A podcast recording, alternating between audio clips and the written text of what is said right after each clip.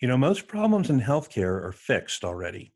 Primary care is already cured on the fringes, reversing burnout, physician shortages, bad business models, forced buyouts. Factory medicine, high deductible insurance that doesn't pay docs and is totally inaccessible to most of the employees. The big squeeze of always accelerated costs and decelerated reimbursements. Meet those making a difference with the host, Ron Barshop, CEO of Beacon Clinics. Welcome to Primary Care Cures.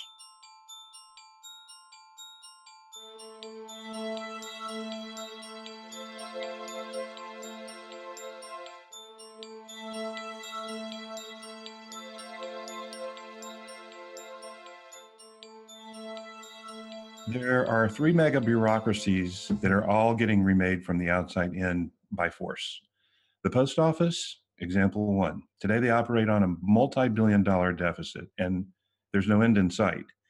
In 1971, FedEx was created. It changed forever the post office. The founder was branded a troublemaker, a dreamer.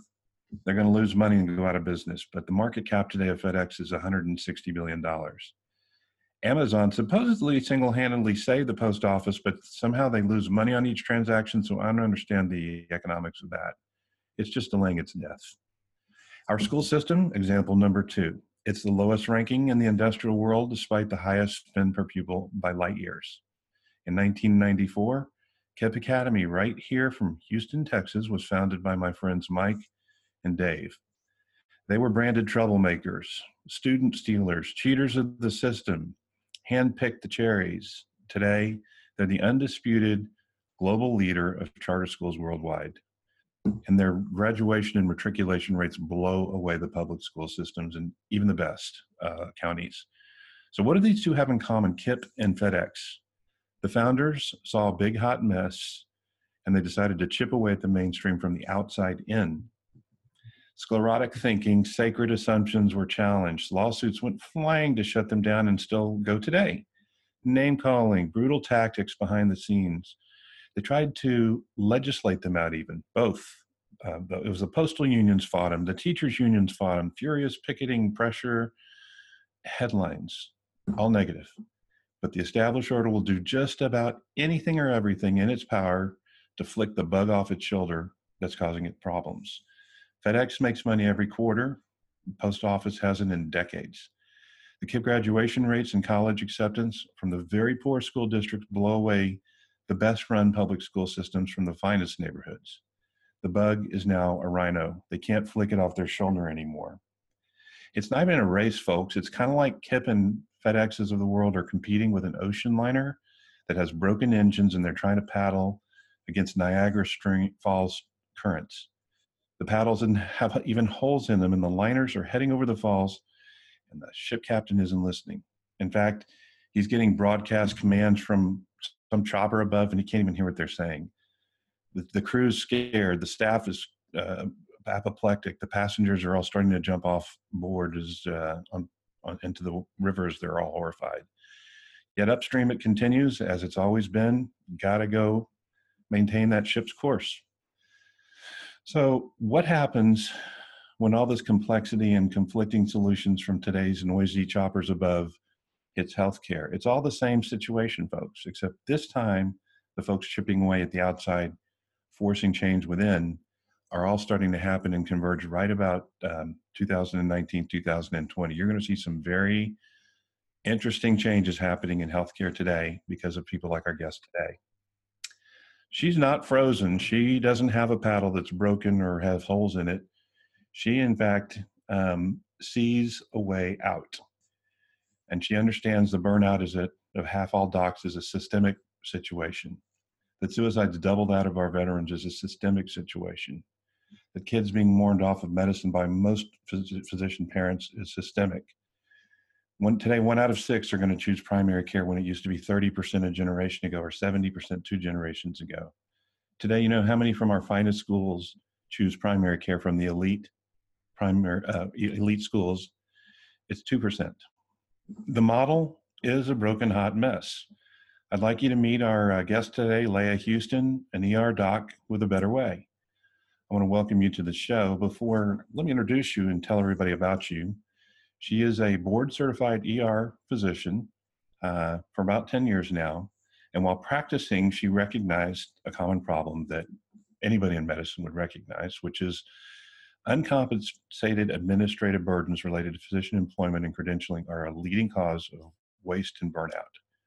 She began HPEC in 2018 while realizing that blockchain could solve a lot of the obstructive regulatory problems in healthcare with its distributed technology that blockchain uses. The company will be streamlining current antiquated and laborious processes of credentialing and reducing waste, improving access to care, and giving physicians sovereign control and ownership of their data and their employment rights. The organization will also create an opportunity for docs to communicate more efficiently about policy and practice with each other and build an ecosystem. She's been a lifelong advocate, innovator, and investor, and has spent time lobbying for public policy and healthcare reform. And she understands the problems that plague primary care and healthcare uh, in general from the inside out, and has dedicated her time to repairing the current global healthcare crisis. The company will be restoring physician autonomy in the practice of medicine, starting in the US and expanding beyond. So, Leah, welcome to the show. Thank you so much for having me, Ron. Great. Let's set up the problem as in as plain English as you can, because you're a very smart cookie, and we need to uh, let these the rest of us that aren't as smart as you understand what your problem is that you're solving. Well, I really love the intro that you had. These three mega bureaucracies. Um, you know, what's going on with healthcare is a very similar situation. It is failing. Uh, and people don't know why. They're very confused about why it's failing. They see that we're spending over $3.5 trillion on healthcare annually, yet for the second year in a row, we saw an increase in mortality. And everybody's confused because special interests are really influencing the narrative.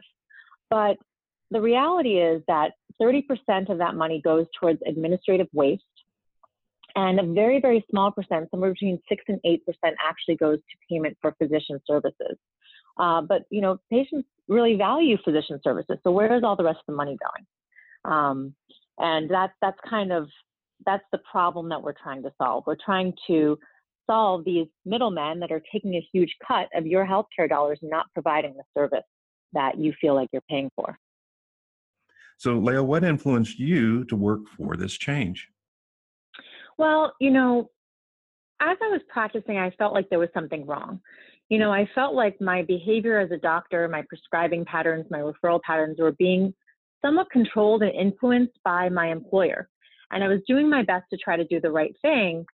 But then one day, something big happened that really affected me, um, where a hospital that I previously worked for uh, stole my identity as a physician. So we have lots of our, our numbers that allow hospitals and health systems to bill for our care. And after I had left that hospital, they stayed, um, they kept all of my numbers, my DEA numbers, my Medicare, Medicaid, uh, PTAN numbers, my NPI numbers in the file and continued to build charts on patients that I had never seen.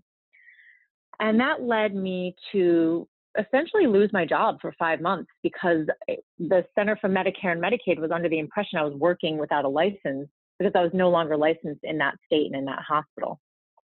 So when that happened to me, I really thought a lot about all the things that plague the American healthcare system.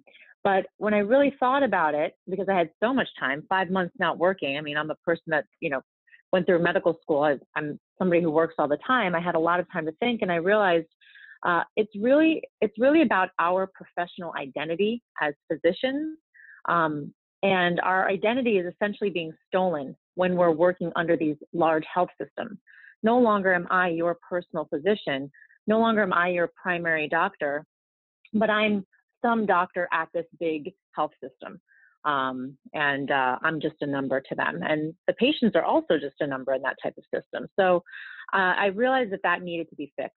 And that's what inspired me to uh, work on building identity, credentialing, and communication systems for, for physicians to get out of that quagmire. Never heard of a story like that before. Uh, the good news is that they had all their charges reversed when there was no licensing in that state. So that's the good news. Yes, absolutely. Thank God, you know, I, I was able, you know, they realized it was a mistake. and they reversed it. But it's because it's, you know, Center for Medicare and Medicaid as a bureaucratic entity, it took a long time for them to, uh, you know, really get everything fixed. Um, and it was it was very stressful for me. You know, I, I was thinking about leaving the country and practicing somewhere else because I didn't know what to do. Well, you can always come to Texas. We love all foreigners here.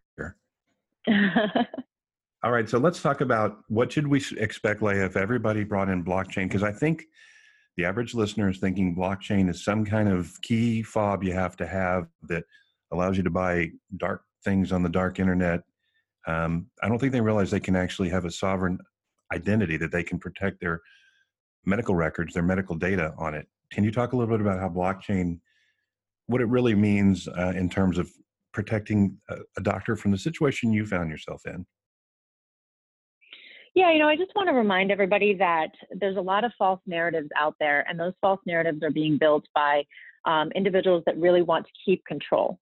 So the false narrative that, you know, blockchain is just some scam, it's only for the dark web, blah, blah, blah, you know, that's something that a lot of these special interests are trying to kind of promote because they don't want people to realize that this is really a community driven product. Um, and similar to the internet, that, you know, if, if people remember back to the early 1990s before the internet and the World Wide Web was even accessible, we didn't even really understand how much, you know, fast forward 25, 30 years, it would be touching the fabric of our lives. And so blockchain is similarly going to change how we do everything. Um, and it's going to change how we um, own and control all of our data, whether it be your financial data or your healthcare data. Um, you know, but it'll only be done that way if we decide to do it that way. Are, am I am I correct in assuming most people's health records are spread all over God's green earth? That it would take literally months to gather it all under one single um, place? So that's a very interesting uh, point. And so, in some ways, yes, every single health system, unless you're at the VA because they are interoperable, um, your records are trapped in whatever you know hospital health systems doctor's office that you went to because there's no um, they were never built to be interoperable they were always built to be proprietary however um, there are two companies that own 50% of all the health records in the country, and uh, that's Cerner and Epic. So you're right on one on one point that our records are kind of all over the place and nobody really owns anything. However, there are two companies that own 50% of them. That should make everybody very concerned.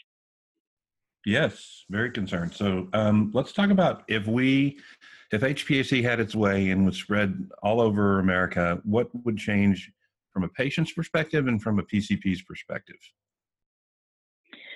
Well, when physicians are no longer tethered to health systems and employment models and no longer forced to um, participate in prior authorizations and all of these administrative uh, burdens that are placed on doctors just in order to provide health care in the insurance model, then you'll see an influx of people who are interested in staying in medicine.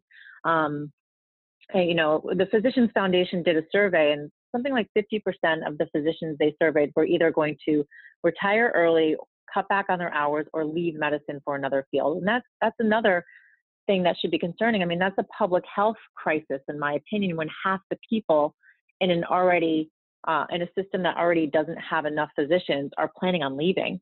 And so if we create a situation that allows your personal physicians to practice medicine free from all of these third parties interfering with your care, then patients will get better care, doctors will be happier.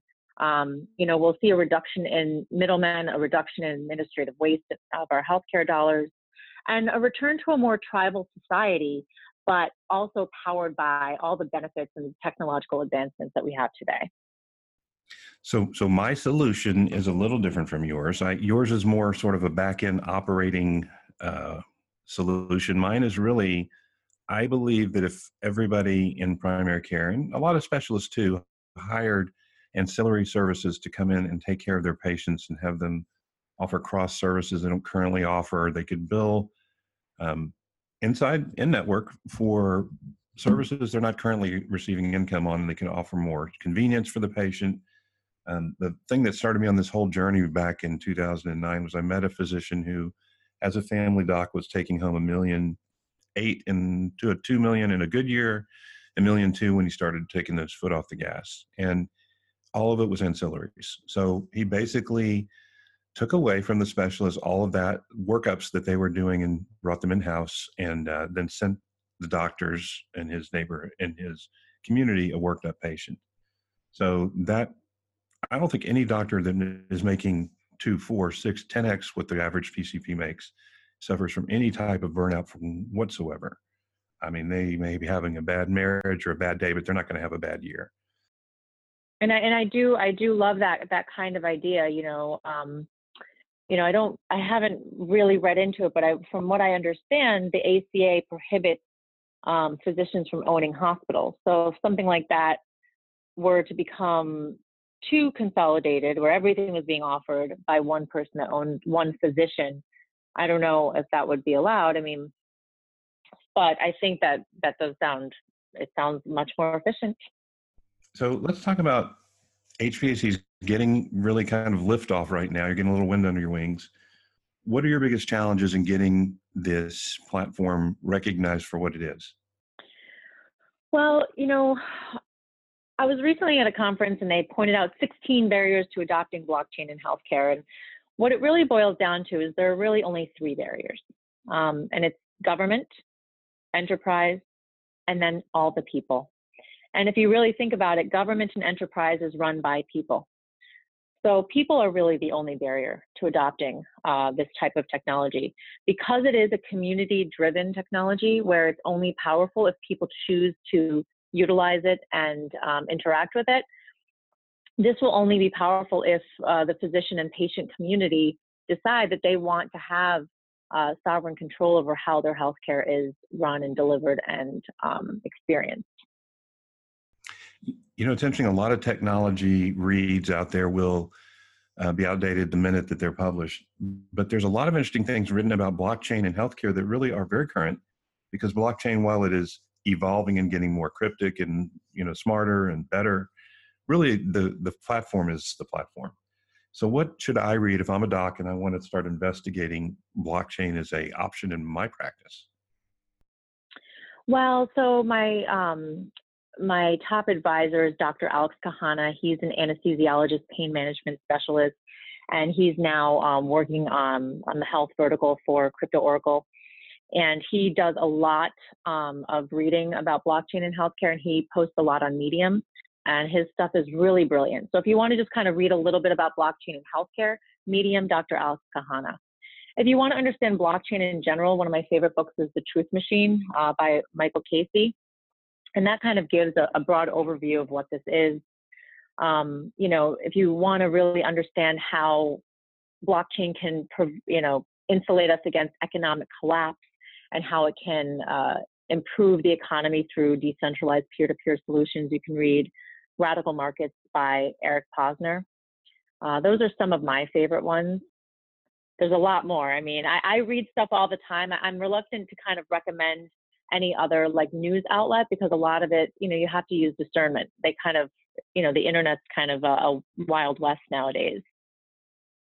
How do I spell your doc- favorite doctor's name? The anesthesiologist.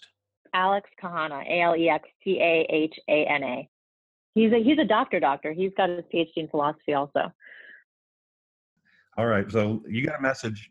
You get to fly in an airplane over the whole community of healthcare. What's your message to healthcare? Well, I think that I just want people to realize, you know, as I had said, you know, it's like the internet. Blockchain will be touching the fabric of your life.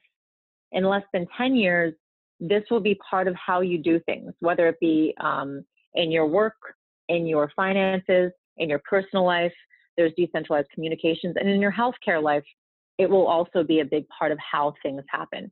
And so you need to decide which community you want to be a part of and which community that you want to elevate. Um, and that's it. And how do folks find Leah Houston if they're looking for you?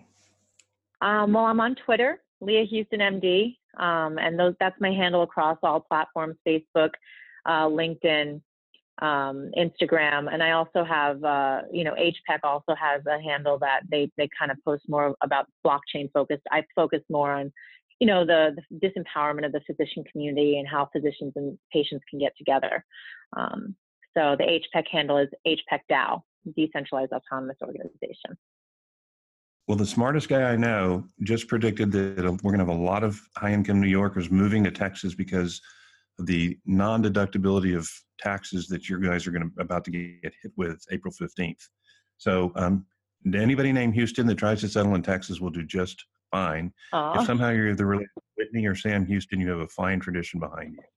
Awesome. Well, that's good to hear. Yeah, they're already leaving. A lot of a lot of uh, a lot of people are moving to Florida. Also, you know, the billionaires of Silicon Valley have already left and they're going to New Zealand. It's a scary, scary world. I don't know who's going to be signing the front of the check with some of these social socialized programs. You know, it's not scary once you've had a Corona um, and a little barbecue. It's you know, in Texas, everything, all those problems go away. You're, it's a hard sell. I might, I might have to consider it. I have a lot of friends in Texas, actually. So great, Leah. Well, it's nice visiting with you. We'll we'll bring you back as you develop this further along, and we'll get an update. Okay. Thank you so much for having me. Thank you for listening, everyone. Thank you for listening. You want to shake things up? There's two things you can do for us. One, go to primarycarecures.com for show notes and links to our guests. And number two, help us spotlight what's working in primary care by listening on iTunes or wherever you get your podcasts and subscribing and leave us a review. It helps our megaphone more than you know. Until next episode.